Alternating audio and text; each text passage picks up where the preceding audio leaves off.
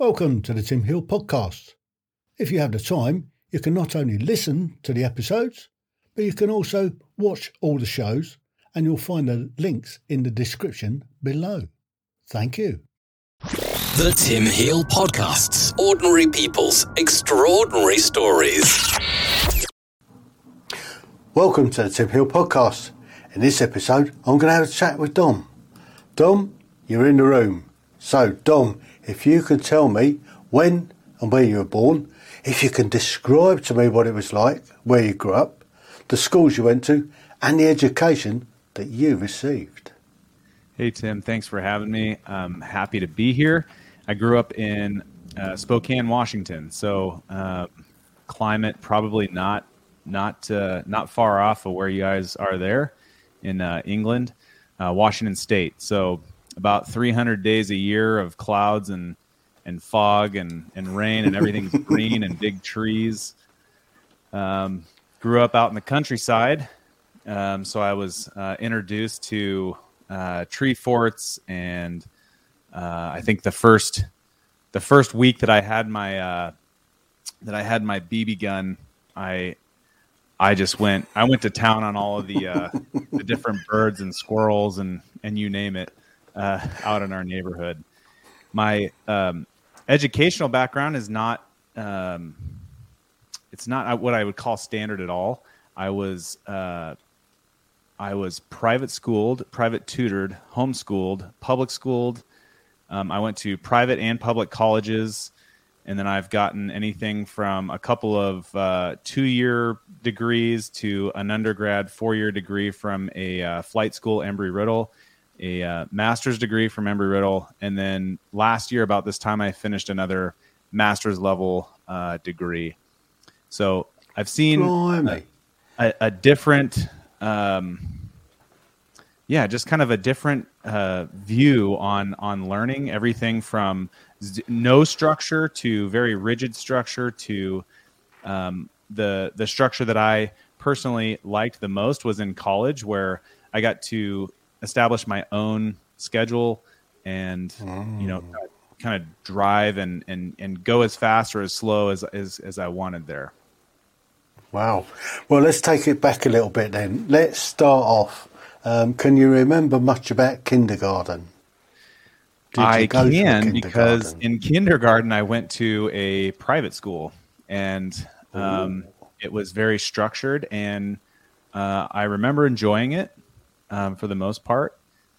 And I was a pretty shy kid, um, believe it or not. Mm-hmm. Even as a, you know, a lot of people that shocks when I tell them that. But as a fighter pilot, I didn't grow up as a, um, well, some people erroneously think fighter pilots are all arrogant and and cocky, and uh, um, unfortunately, I wish I could say that I never was, but um, I would say that the majority are not and you probably have just maybe run into the wrong guy or you've watched the wrong movie that's portrayed those attitudes. um, so, but yeah, so kindergarten, so that, kindergarten was uh, was a lot of fun. It was very very structured. It, yeah. was, a, it was a private school. It was small. So, so that old adage then that um, how can you tell that you're in a room with a fighter pilot is not overly true then. Because I'll tell you. the common thing is, uh, what do they say? If uh, how do you know a fighter pilot's um, done talking about himself? Um, he he starts talking about his airplane or something along those lines. A little bit of truth. So it's not that. like in the movies, then. yeah. Yeah, I mean, so kindergarten, yeah. private school. So yeah. is that sort of privately educated, so that they, your parents paid for you to go there. Yes, as far as I know, uh, they were. It was a you had to pay to go to that school. Yep. Hmm. So did you have a like a school uniform and that, and um, yeah, regimented? Had, yeah, pants and, and black shoes and the the tie and the sweater and the whole the whole bit. Excellent. So, what age did that take you up to? Kindergarten or, or the mm. private school? Yeah, the kindergarten side of the private school. Yeah, I mean the the the private school I went on and off um, all the way through um, eighth grade. So kindergarten, first through eighth, it was on and off between um, homeschooling um, and doing a private, um, not a private, that's the wrong word, but like doing a, a, a formal syllabus at home um, that we would work on, you know, and there was, there was, I think there was even another private school we went to for one of the years uh, in there all the way up through eighth grade. Hmm. But was there a reason for that? That um, you was in and out of sort of uh, homeschooling and a private school? Because uh, what was your parents thinking about all of that? You know, I I don't know if they. Um, I think they wanted a little bit more control on what we were learning. Um, I think there's um, a decent amount of fear uh, behind what the public schools in the area were were teaching. Um, and you know, we we grew up with a very uh, Christian background, so I think they wanted to make sure that the fundamentals of the Christian faith were, you know, being more or less uh, built up as we were uh, young kids. All right. What sort of Christian faith was that? I'm Catholic. Yeah. All right. The old spectacles, testicles, wallet and watch gang. yes. I know the story. I know the story. I know how it's done. I've seen it. yeah. I've seen it in the movies. Yeah. Um, so they're, they're fairly rigid on that then. Um, you know, I it didn't feel that way to me. Um, you know, granted, as as I grew up in regards to uh, my spirituality and Christian faith and and and Catholicism, even I, de- I, w- I wish I could say that I never left, but that wouldn't be true. I mean, I ended up joining the military, the Air Force, a number of years ago, is where I kind of um, it started exploring like all the different religions and I had some stuff from the past that you know I wanted to get answered, and maybe it was just an excuse mm. for me to not go to church for some time. But um, about two years ago, I had um, what one might call like a uh, a reversion back to Catholicism, um, back to the Christian faith, and um, holy smokes, it's changed a lot in our in our life, um, in our lives. Mm. Uh, you know, I'm married. I got four kids, and it's really been um, a stabilizing factor just because it it takes the focus off of of like just searching out uh, all of the different things that you want every single day, the comforts, right? And it gives you some purpose uh, to your life. It gives you the ability to kind of look at life through a different lens and and reach out and help people and uh, do that kind of stuff. Hmm. So, up to eighth grade, then you you were private and publicly, or public and private and homeschooled. Yes. So what happened after eighth grade? Did you go to a public school or a private school? No. So what ended up happening was in ninth and tenth grade, um, freshman and sophomore year, so ninth and tenth grade of school, um, my dad actually hired a private tutor to come in and we actually we had a pretty big home out in the country. So in the uh, the lower part of the house, we had renovated a big room and kind of made it a a classroom of sorts. And so during ninth and tenth grade, I think it was about three days a week, a private tutor would come in and she would just do one-on-one tutoring with our, you know, because at that point we had homeschooling in a traditional sense. Uh, when you start learning, you know, algebra and calculus and some of the the more difficult subjects, if you're not trained in those, I would imagine that it's probably pretty difficult to teach those at a at a level um, you know acceptable for for those different grades. So in ninth and tenth grade, we had a private tutor um, come in, and she was actually I think she was a principal of a school, so she had a, a educational background, and it was it was actually pretty cool because my uh, uncle was a ski instructor at the local downhill ski mountain, and at 14, he got me a job as a ski instructor. So I, on the days where, you know, I, I was able to either get my homework done or or what have you, I got I, I would ski probably about 60 days a year uh, in the wintertime. I'm just going to the local ski hill and, and giving skiing ski downhill ski lessons and then I would do my homework on the side, and and that happened, you know, like I said, through ninth and tenth grade, and by um, eleventh grade, I had tested into the um, a program at the local community college. So um, I was I wasn't even 16 at this point, but I had tested in to start college um, at 16 with my friend that I went to private school uh, with um, for a number of years. So that's kind of where things get a little bit messy because we ended up moving as a family. So I had tested into the college. I got accepted to the college to start college as well as high school. So the last two years of high school, last two years of college, and I could graduate with a high school degree or a high school diploma and also graduate with a two year degree. Um, mm-hmm. And then we moved to Tucson, Arizona. And when we got there, um, you know, we got our, our life and everything kind of set up there. And I, I was playing a lot of baseball at this point, and I just I don't know. I think I, I don't know if I was just frustrated that I had set everything up uh, when when we lived in mm-hmm. Washington State.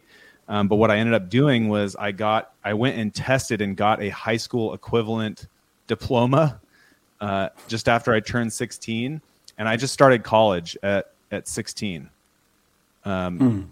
So I just I basically skipped the last two years of high school, um, and I think part of part of being able to do that is I would I had been private tutored for two years, so I had very uh, focused attention on the different subject matter, and I was also very driven. It's kind of a quiet, a little bit quieter uh, individual, but I was I was very driven to to do well and to um, to get into aviation. And I knew that if I was going to do anything flying related, I had to you know keep my keep my face in the books and learn and you know stay away from drugs and do all that kind of stuff that hopefully would set me up for success in the future.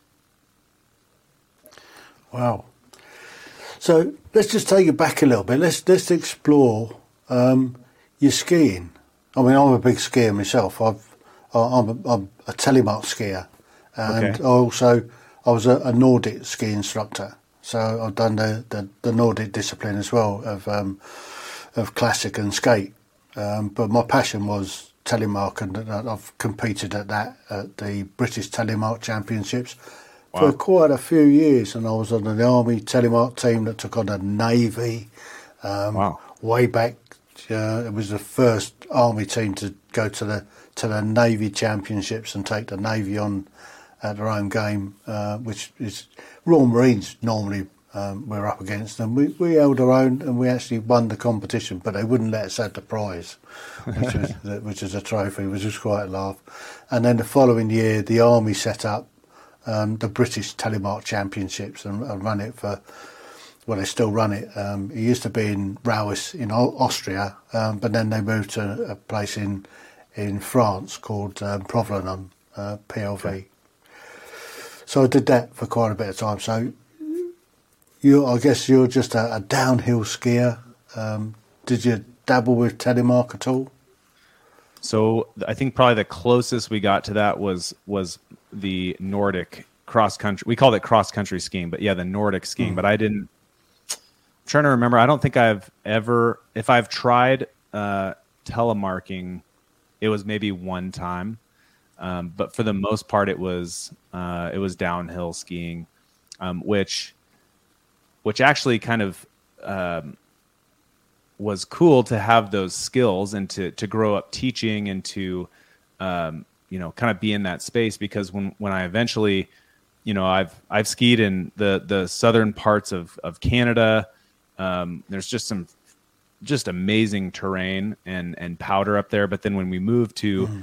um, Japan, when I was in the military, they had 20 miles from our house um, some of the best backcountry powder skiing in northern Japan um, that I've that I've been able to ski. I mean, we're talking you you ski in the morning and at lunch you go in and an hour later there's six new inches of of powder, and you know it's wow. there's there's no uh, that that hill specifically had very few uh, groomed or on piste runs. Um, most of it was just uh, at your own risk. Go out and the, the gondola drops you off at the top, and you you can ski with a beacon and and some some rescue gear. But for the most part, you just uh, go out and and just oh my gosh, it just the smile the smiles on your face when you're going through just uh, it looks like powdered sugar. that sounds awesome. I, I mean, I ski telemark uh, and ski powder in telemark as well, and um, yeah, I quite enjoy powder. But I was in um, Chamonix in France uh, this one time, and I went up onto the what they call the Grands Montets, and it was a powder morning. And it, I mean, by sort of lunchtime, it was it was all shredded out. But yeah. I spent half, half the morning face planting and digging myself out. Yeah, it's ridiculous. just one yeah, I, mean, just couldn't get it right. that was something that I struggled with a little bit, um, going from, you know, Washington State where it was it was okay. The snow quality was okay, but it wasn't it wasn't the type of we didn't get the powder skiing that you know southern Canada would get, and we definitely didn't get the same type of weather patterns that would bring the you know the the water in off of the ocean you know just off the eastern coast of russia and just come whipping across northern japan and it would just dump uh, mm. there. I mean you wake up in the morning and there'd be several feet of snow on the ground. Driving to the mountain there were uh, tunnels that you would drive through just to get there because the walls of snow were you know 12 mm. 15 20 feet tall. So pretty cool. Outrageous. Yeah. One day maybe. Yeah. Yeah. So you you moved to Arizona. Mm-hmm. Total change in weather. There's no skiing to be had there, is there? um, I mean, there's there are ski hills in Arizona. They're uh, they're definitely not everywhere. I mean, but there's there's mm. I hmm. think at least three ski hills uh, in Arizona, and um, if not more. And a lot of them make their own snow, um, hmm. but they also get natural snow as well. It's, but it's nothing like Colorado or some of the other, no. uh, you know, the states that do get a lot of snow. It's nothing like that. But hmm. I mean, I have, I have. Uh, so I wanted to do what I called the th- the trifecta when I was a civilian flight instructor.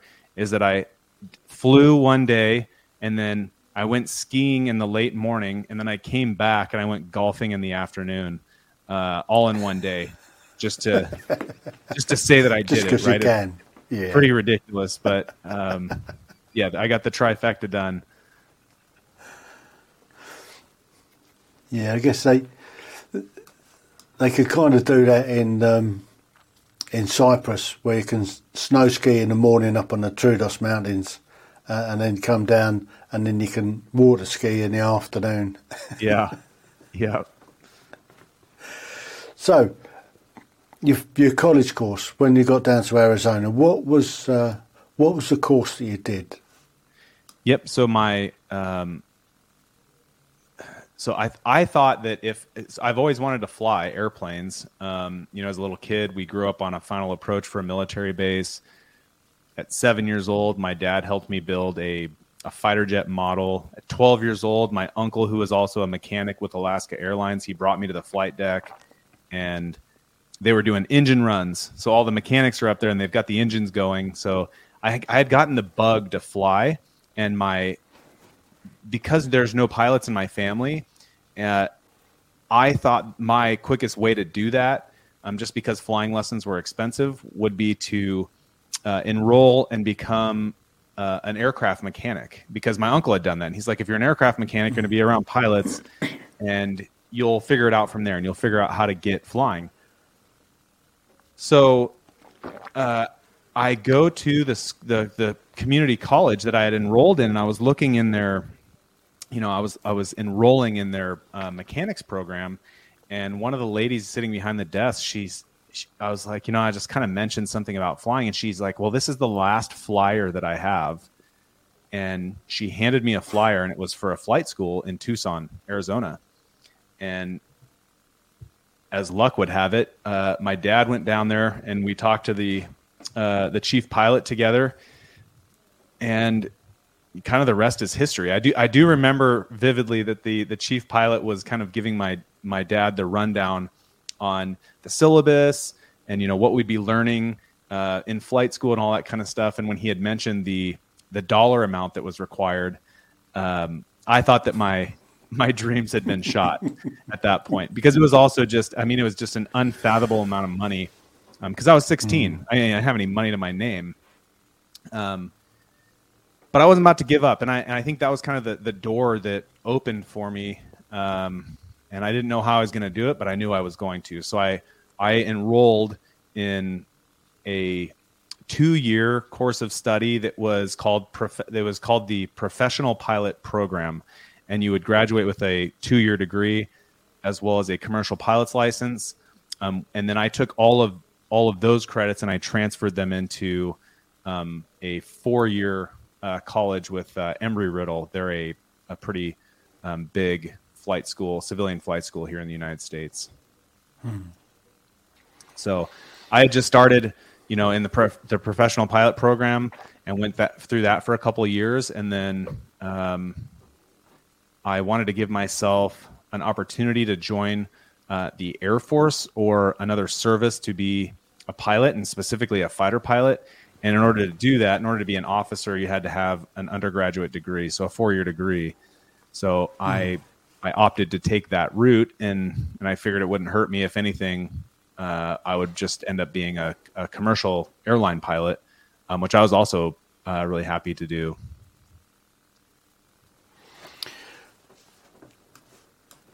So, you, did you manage to complete the course before joining the Air Force? Or, or yeah. So, uh, I. So what, what, what, was the, the, the, the, the rationale and the planning behind that? And, and how did it actually pan out? So I actually had. Um, I knew I wanted to fly airplanes, and I I just I just knew that if I just kept flying airplanes, I would. I'm I'm kind of a action. Uh, I have an an action based mindset, so I just start doing things, and I kind of a lot of people sit back and they try to figure things out. I'm I'm more of a hey, I kind of want to go in this direction, and I start I start moving, and it also doesn't bother me to um, maybe switch paths halfway through something, but at least I've learned something, and I'm kind of moving in the direction that I want to go. So that was kind of the the, the genesis behind it. Is I, I knew I wanted to fly airplanes. I knew I wanted to be at least a commercial pilot, commercial airline pilot, and so I was just immersing myself in my degree and my studies and specifically my flying um, while I was doing that. So I was actually working. I didn't have very much money, so I was working three jobs um, at once, and and it was it was nice to drop one of those jobs when I got hired at eight, 18 years old to be a civilian flight instructor. So I, I replaced a job that wasn't serving me uh, that well, and I filled it with um, a civilian flight instructor job. Uh, and so I got to I got to teach people how to fly at 18, which I don't know a lot of people that do that. Um, mm. And it really helped me learn. It helped me learn a lot of the concepts. I learn a lot when I'm teaching. You know, that's how I learned how to ski really well was was through teaching and just practicing. And you know, even as a uh, fighter pilot instructor now, um, I, I learn. I learn a ton when I'm when I'm teaching people how to do stuff. So I think that was kind of the big thing. Is I I went. I knew that I wanted to be the airline pilot at a minimum, and I just I went I went all out. I was working three jobs. I was taking double and triple class loads, and I graduated with my undergraduate four year degree at 19, and I had been teaching people how to uh, fly airplanes um, for about just under two years at that point. So at before I even turned 20, I had my college done. I was a civilian flight instructor, and then I just kind of took a year to a year and a half to teach people how to fly, and you know take some trips with my friends and and uh, mm. at that time too, I put an application in um, for the military uh, prior to that. So, while you were teaching, then I guess were, were, you getting paid to do that at the same yeah. time, or, or was it is it they sort of um, allowed you some extra time uh, in lieu to to be able to go and fly on your own time as such, or was, or was it? Yeah, it was a. They, was they paid you to actually. teach. Yeah, it was a it was a it was a civilian uh, flight school um, that I had uh, interviewed, and I had actually gone through my training with that college. So I knew a lot of the instructors. I knew the chief pilot. They knew that I was fairly driven and that I I was there for a reason. I was there for I meant business. I was also really young, and I think some guys come into aviation with they're- they've got a few more hurdles in front of them that I didn't. I wasn't married. I didn't have kids. Um, you know, I, I didn't. I wasn't worried about paying a mortgage. I did. You know, I paid rent, but I, there were a lot of things that you know. Had I been 25 years old, 30 years old, I would have. You know, I'm not saying that it's impossible by any stretch. Anybody can do it, but like you, just there would just been a lot more hurdles that I would have had to take on. Whereas I was young and didn't know any better, and I just worked. I was just a workaholic, and I just kind of immersed myself into, uh, you know, aviation, and I, and I loved it. And so I got hired by the college. So there was a a syllabus, and the students were showing up to go through the same program, the same uh, program of training that I already had gone through. Um, and I got paid for it, which was even which was even better. And then and then there were also, I don't remember, like I think once a month, the chief instructor let us go fly the airplane for our own training, or he he, he would let us fly the airplane. Um, where we wouldn't get paid for it, but he he also wouldn't charge us to go fly uh, the airplane, so we could we, you know log a little bit more time, and maybe go fly without having to worry about teaching and you know because there's a decent amount of work that goes into that right and you, you know that Yeah. like you're it's not babysitting but you are uh Yeah, you have to watch the other person to make sure that they're not going to kill you yeah. Mean, it, it can it can go awfully wrong from Yeah. a great height. yeah so So what happened when you graduated from there then? so i graduated with my four year degree and that allowed me to put an application in um, to one of the uh, U.S. military commissioning services to become an officer. And so there's there's the academies. So um, you know the Air Force Academy, West Point, and there's a couple others that are I'm drawing a blank on. But there's the academy route. The problem with that is that when you go to an academy, you are starting on day one. So you have to you know, I had actually looked into that at year three in college, and I found out that they were going to make me start my degree over, and I just, I don't know, I just wasn't, I didn't, I wasn't willing to forfeit three years of of work um, just to say that I went to the academy. So that that route was out for me. I think had I graduated high school and known about it, that might have been an option. Um, the other option is to go through uh, Reserve Officer Training Corps (ROTC) while you're in college. Um, I don't know if that's just uh, specific. Do you know if that's just specific to the U.S. or do, do they have that in other? No, no, we we, we have uh, UOTC over here, University Officer Training. Yeah, and so it's, same it's, thing. It's So- a similar thing. It, it it is a. It doesn't guarantee you getting in, but it gives you uh, a grounding in, in the military to be able to um, have a really good understanding. You get paid to do it, um, and it it it qualifies you to get a rank easier Okay. once you once you graduate. If that makes Yeah. sense, as a reserve. yeah, it, it it it does make sense, and I think that um, I did not go through ROTC, so I can't speak very intelligently to it. But I, I do remember being done with my third year of college, and I I think there was a requirement to do at least two years of ROTC. Don't quote me on that, but there was a reason why I didn't I didn't pursue ROTC. So I, I essentially just graduated. Um, I had a lot of college debt that I was, um, you know, working to make the minimum payments on because I was still pretty uh, young and broke.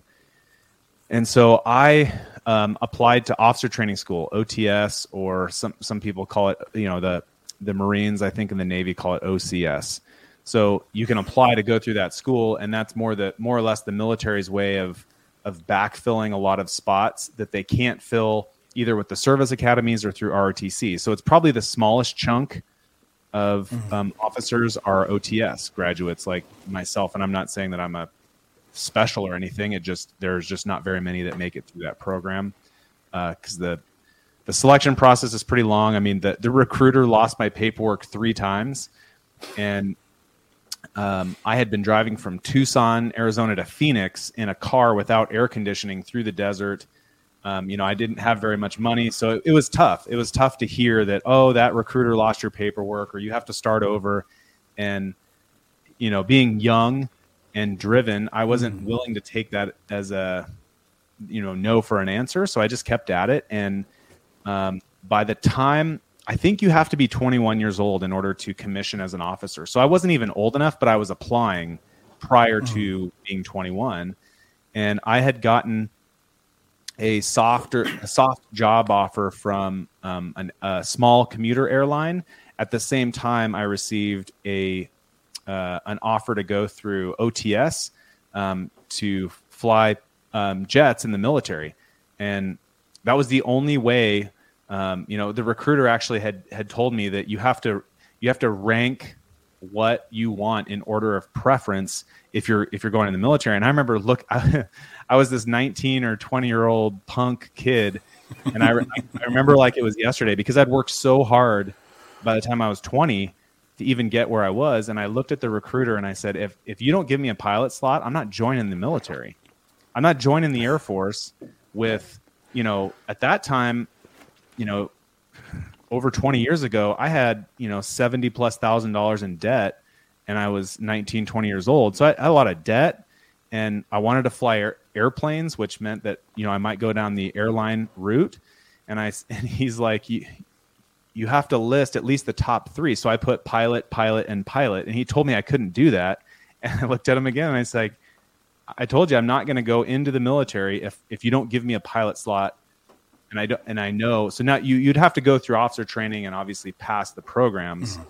It's not a guarantee that they're going to make you a pilot, but um, on my paperwork when I joined, it was to go through pilot training, which was mm-hmm. the only way that I was going to go at that point because I was so driven to to fly airplanes.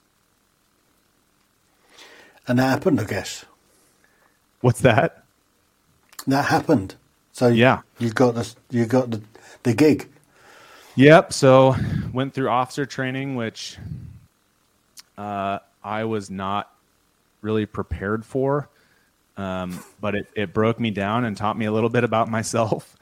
And then uh, I ended up going through flight school, and, and in flight school you have to compete um, to to get certain aircraft, so that you know the higher you rank in your class, um, the better chances are that when you request to fly a certain airplane that you'll get it. Um, so I went through pilot training, and uh, a number of years later, I found myself sitting in a, a single seat fighter jet, um, flying fighter jet, and the rest is history. Ah, so right, aircraft types. Sure. What was the first military aircraft you flew?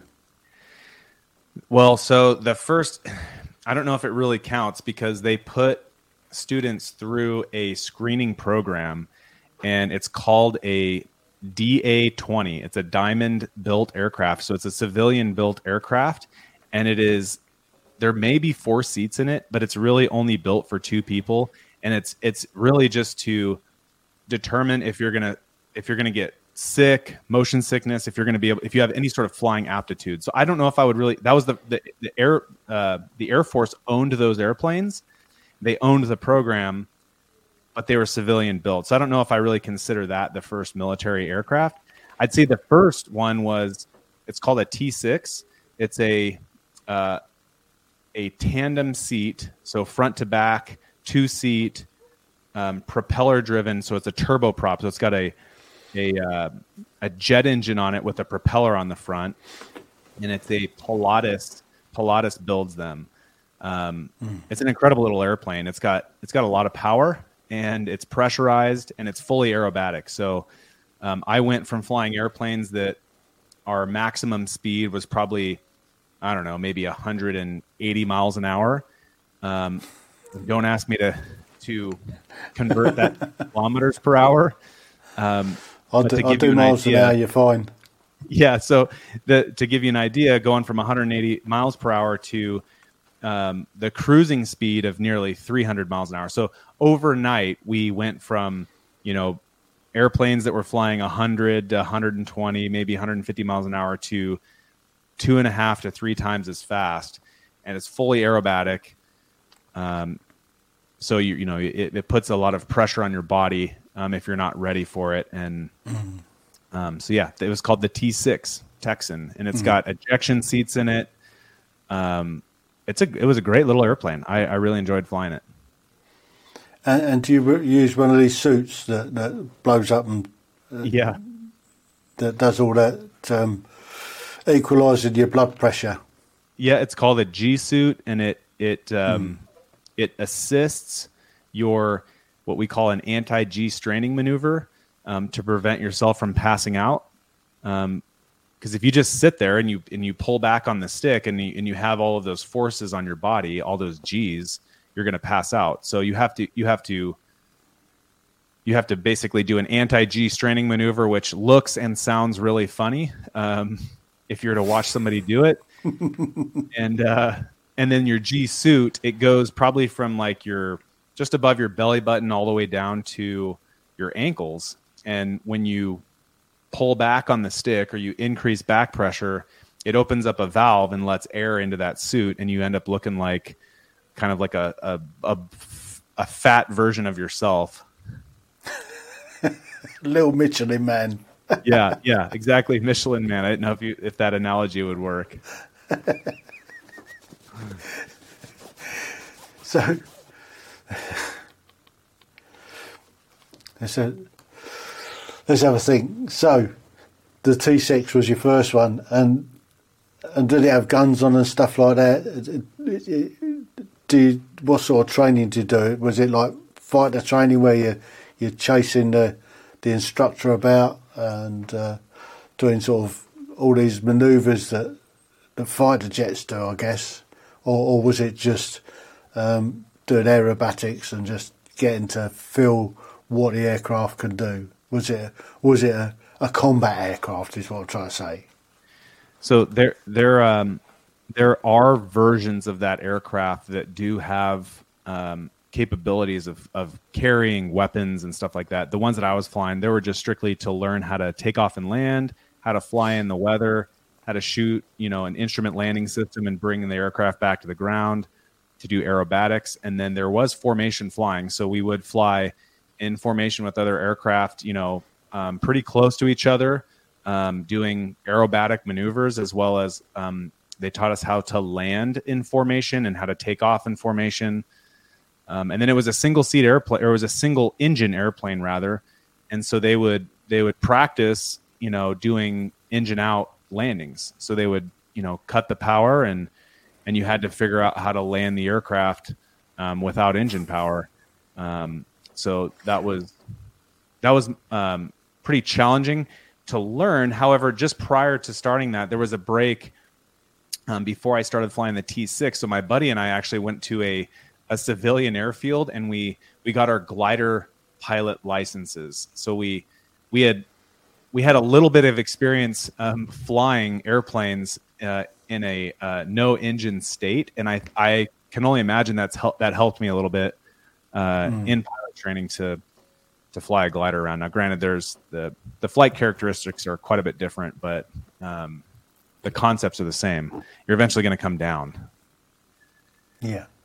And then after the T6 was the so there was no there was no bombs or guns or anything on that, but the T38 um, it is a twin engine jet supersonic jet trainer and there are I don't know if they ever had real live weapons on them. I think at some point they they were able to maybe drop little practice bombs from the wings. Um, don't quote me on that. But then they, they do have they did have limited uh, computer simulation capabilities, so you could fly them uh, in that capacity. But when you when you first start, you're just learning how to take off and land, fly in formation.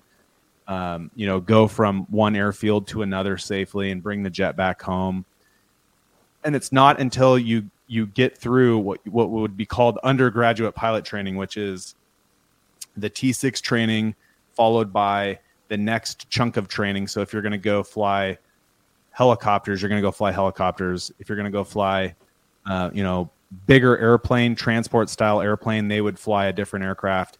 And then if you go the fighter track, like I was on, you would fly the T 38. And so that kind of puts you on a track to go through the next school, which is called Introduction to Fighter Fundamentals.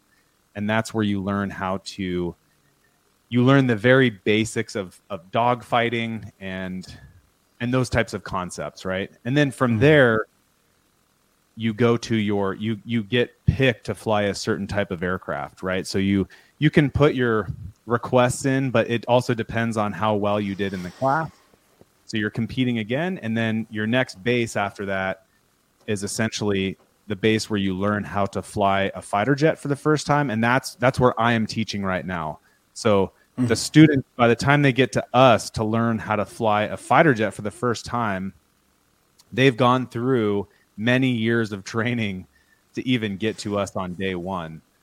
Um, mm. And very rarely do we get students that are not just absolutely completely excited to be there and you know because they've worked so long. A lot of them it's been a childhood dream like it was for me. And you know so they're they're pretty jazzed to be there. Hmm. so question I got then is when in that stage of your training in the military do you pick up your handle slice? Oh. So I had gone through all of the training we talked about undergraduate fighter pilot training. Take that back. Undergraduate pilot training. And then I went through introduction to fighter fundamentals. And then I went through um, F 16 basic training. And then after that, I went to my first combat unit. And in your first combat unit, um, Tim, you can probably attest to this because you're you have a, a, soldier's background, right? You come up with uh, nicknames for each other, right, or a handle, or yeah. or a call sign, or whatever you want to call it. Um, we, for the most part, uh, the Air Force, at least the U.S. Air Force, calls it a call sign. Um, so my call sign ends up being slice. Well, that that usually isn't what one. You don't get to pick your own call sign, right? Then it's not any fun. So your peers, superiors get to uh, name you, and usually it's because you did something stupid. Um, hmm. I had at this point, which which is not completely uncommon, but I had um, been called a lot of things, in some not very nice up to this point, right? But I hadn't really been named by a a fighter squadron. So I had I had names and call signs and stuff growing up, you know, playing baseball, uh, what have you, and even being a, a, young Air Force pilot. But this was the the first one. So we, uh, the I'm I'm young. I'm learning how to um, do some pretty uh, heavy G uh, dogfighting uh, type maneuvers, right? So if you can imagine, I'm I'm fighting my instructor pilot um, that day, and the goal is once you pass really close to each other, it's fights on, and the first person to shoot and and have a valid kill on the other aircraft, it's simulated, um, of course. Uh, that's the person that wins the the engagement or wins the fight. So mm. we had done a number of engagements that day. We had even gotten gas and taken off again, and and and we're flying for a second time. So I had been feeling pretty pretty good about how it was going. Um, was I doing excellent? No, but I, I was comfortable with, with the repetitions. And we were, uh, the fight that day was the last set that we were doing was going pretty vertical, uh, straight up. And I was pointing at the instructor's aircraft for too long. And I broke what we call training rules. Um, so I had, I, had, I had, broken a couple of training rules that are are there to keep you safe to prevent what was about to happen, and um, what ended up happening was that we passed very close to each other, um, so close that you know, if if anything had been a little bit more off, there's a good chance that we would have crashed into each other. And so, um, I was in a Japanese fighter squadron at that point, or a um, I was stationed in Japan rather in a U.S. fighter squadron, and the squadron was called the um, the Samurai, and so they said that I tried to slice my uh, instructor in half. um, it kind of fit with the squadron that we were in because we were the the fighting samurai. Um, so that was that's where um, I got my handle or my call sign Slice uh, from, and I haven't actually met any other fighter pilots in the in the world really, um, because I've been all over the world. Uh, I haven't met any fighter pilots that are named Slice, so it's it's a pretty um, unique call sign. Um, I didn't really think of it initially, just based on the story, but that's that's part of uh, part of making mistakes and, and learning, you know, from your past. So, so it could have been worse. You could have been called Goose or Maverick. yeah, or I could have been dead. yeah. Yeah, I guess it, there isn't too much room for error Yeah. uh, when you're doing silly things like that. Yep. I must say, um, the military in my career has put me off flying. I can't. I, I, I hate flying. Basically, they they have this habit of putting you on aircraft that somebody's trying to shoot out the sky, Yeah. and when they're trying to do that, they're throwing the thing all over the all over the sky, and you know, you're getting bounced around inside, whether it be on a helicopter or whether it be on a, a Hercules or a C-17. They're throwing a thing around the Yeah. sky. It just takes the fun out of it for me. and then and then I had this silly idea of, of wanting you to get out at 800 feet. That takes the fun out of the game as well. I mean, Yeah. it's going to land anyway, so you might as well stay on it. Yeah. so Why would you jump out Yeah. of a perfectly good aircraft? precisely, why Yeah. would you do that? So, Top Gun, Sure. Miramar, the fighter school. Yeah. Is it a real thing? Is it? Is Yep. it? Is it? It is. It is, yeah. So the, the Navy and the Marine Corps uh, are the other two services, other than the Air Force in the United States, that fly fighter jets. And that the the Top Gun school is is the Navy and Marine Corps uh, Top Gun school, for for lack of better term, right? So that's where they go. Yeah. That's where the the weapons officers is is what they're is really it's called weapons officer school, right? Um, yeah. but that's where their their their top instructors go to be instructors of instructors. The Air Force we have what we just call weapons school, um, and it's the same thing, right? So if you're in the Navy or Marine Corps, you go you go to um, Top Gun or weapons school, and if you're in the Air Force, we just we call it weapons school. But we don't have a movie, so we call it we call it weapons school. But yeah, it, it's a very real thing. And when you graduate from that program, um, you get what's called a patch. So it's a pa- um, a patch that you wear on your your flight suit, and it's um, very specific to that school that you went to, and it's a it's a pretty distinguished patch to to wear because not very many guys get um, selected to go, and then you know not everybody graduates. So um, Yeah. yeah, it's a It's like the uh, the um, what's it? The high altitude. Um, yes, aircraft. Halo school. Yeah, the, the, I mean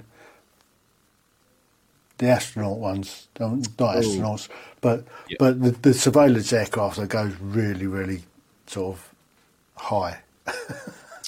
Yeah, and there's there's also test pilot school that is um you know, if you if you go to weapons school or Top Gun school, it's more about the tactics and going to war, whereas there's also a very uh, prestigious school that you can go to and you become a test pilot, which is usually, I wouldn't say always, but I would say most of the time a prerequisite to be an astronaut. And so, and but if you go to test pilot school, it's much more. Yes, you will be flying a lot of different aircraft, um, but it's much more academic in nature. Um, from from what I know, right? Because I haven't been to either one of these two schools, uh, and I, I'm too old to uh, get selected or go to them now. Um, Well, Yeah. Maverick went in there at sixty.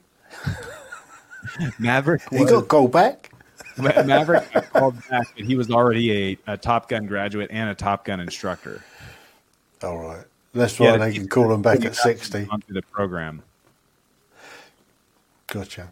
So yeah, it's a it's a it's a real school. Um, Hmm. Yeah, it's the real deal.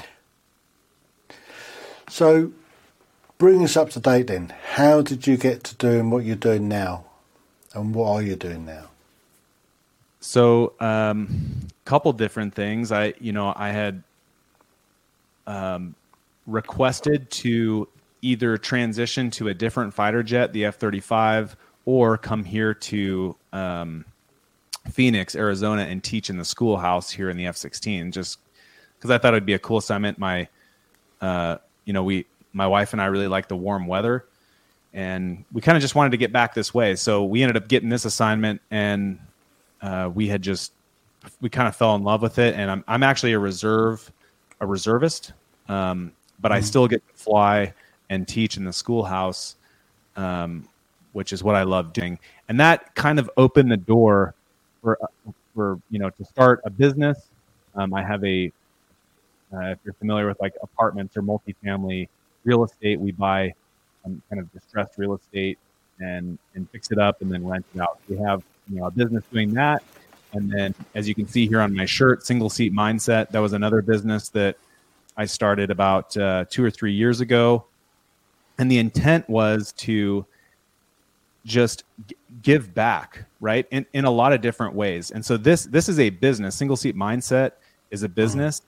However, we give all the money to a children's cancer nonprofit. So um, it kind of allowed us to to root our purpose in something other than money, right? Because you can get wrapped up just accumulating yeah. more real estate and more of this and a new car and like and you you just get wrapped up trying to grab more and you you forget to enjoy what's right in your face. So with this business i i i just kind of was like you know we're gonna we're gonna give back in the form of many different forms.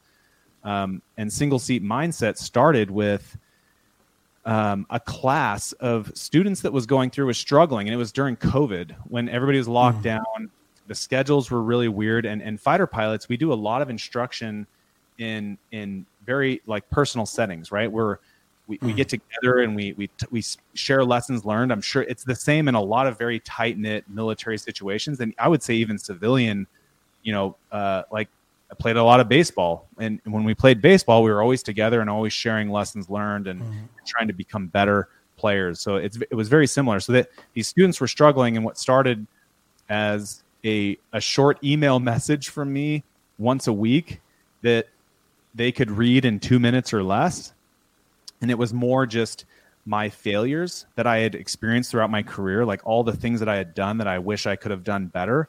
So it was just it was just lessons, and I was and and it really connected with the students because um, it made them feel like it, that their failure is, is is okay, and it's it's just an event, and they can it's it's not them hmm. the person, it's just the event that happens and it's part of learning and to just get get back going again well we leverage that into a blog and then a website singleseatmindset.com and then into a bunch of different avenues and i think the coolest thing for those people watching and even not is this book called single seat wisdom um, it's a series of books and it's essentially 20 uh, individual stories from a different fighter pilot with a a little chunk of wisdom at the end of each chapter. So, you know, young young dudes or even I've gotten feedback from business owners and entrepreneurs and um, guys flying for the airlines. Um, a helicopter pilot reached out to me not long ago, um, but people can can pick up the book, and mm. there's 20 different perspectives, all written from fighter pilots, and every single chapter is different, right? And so we have we have that book, and then you know, volume two is getting ready to be published here at the end of uh, 2022, and it's just kind of grown grown out from there, and that is kind of what has brought us to this point. Is you know we kind of exploded uh, when I told people that like, hey, we are we're helping charity, but we also want to give give our lessons learned back to the next generation, back to the generation right now that's sitting in front of our face. And how do we do that? one of the ways is through all these different platforms uh, for people to learn and and move forward. Brilliant. So that brings us right up to date then. Yeah. So that's that's what you're about. Yeah, uh, helping other people, still doing some flying. chucking around the skies in a F-16. Yep. So, when was the F111? That was prior, wasn't it? Yeah, that was in the Because same to. as the, uh, you know, the F four, the A four. Um, it was it was before the F one seventeen. You know, the F one hundred series aircraft were kind of all back in that that time frame, uh, Viet. Yeah. Vietnam ish time frame. Yeah. Well, we Yep. used to have um, uh, where, where I used to live. Um, we had F one elevens. Used to. Okay. We, we were right a flight path for a place called um, Upper Heyford in England, Okay. and uh, the the F F one elevens were based there, and they coming over the house all times and day and night. And um, we heard them taking off actually, uh, and heard the following day that they'd bombed Baghdad the first time round. So. Yeah, I've been down there and uh, beat up Baghdad, Baghdad. So, and that was uh, out of Upper Heyford. okay. Such a long time ago now. Yep. I spent some time over Baghdad myself. Yeah, I went to Baghdad. And I was there for, for three days, and they tried to kill me every day. I thought it was a very unfriendly place. I can imagine. I saw it from uh, from a different perspective. Yeah.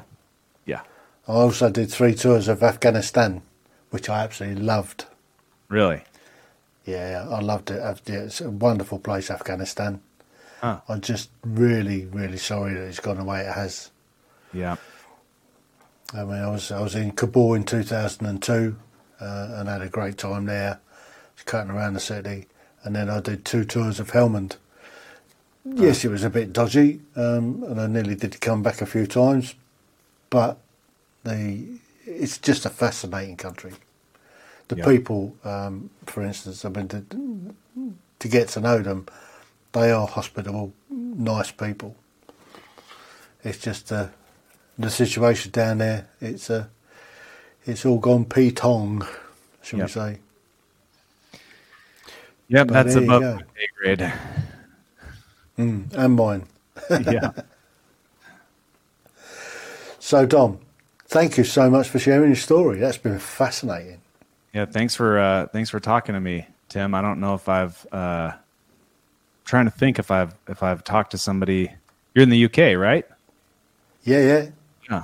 I think the closest I've been is maybe I talked to somebody recently in the Netherlands. So you're the you're the Oh, wow. first uh, the first in the UK. So this is cool. Number one, Number one. numero uno. Yep. Thanks so much, Dom. Thank you, Tim. I appreciate you. You're welcome. The Tim Heal Podcasts. Ordinary people's extraordinary stories.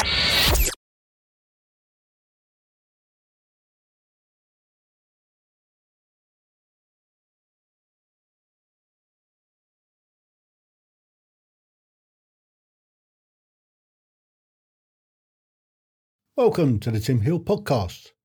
If you have the time, you can not only listen to the episodes, but you can also watch all the shows, and you'll find the links in the description below. Thank you.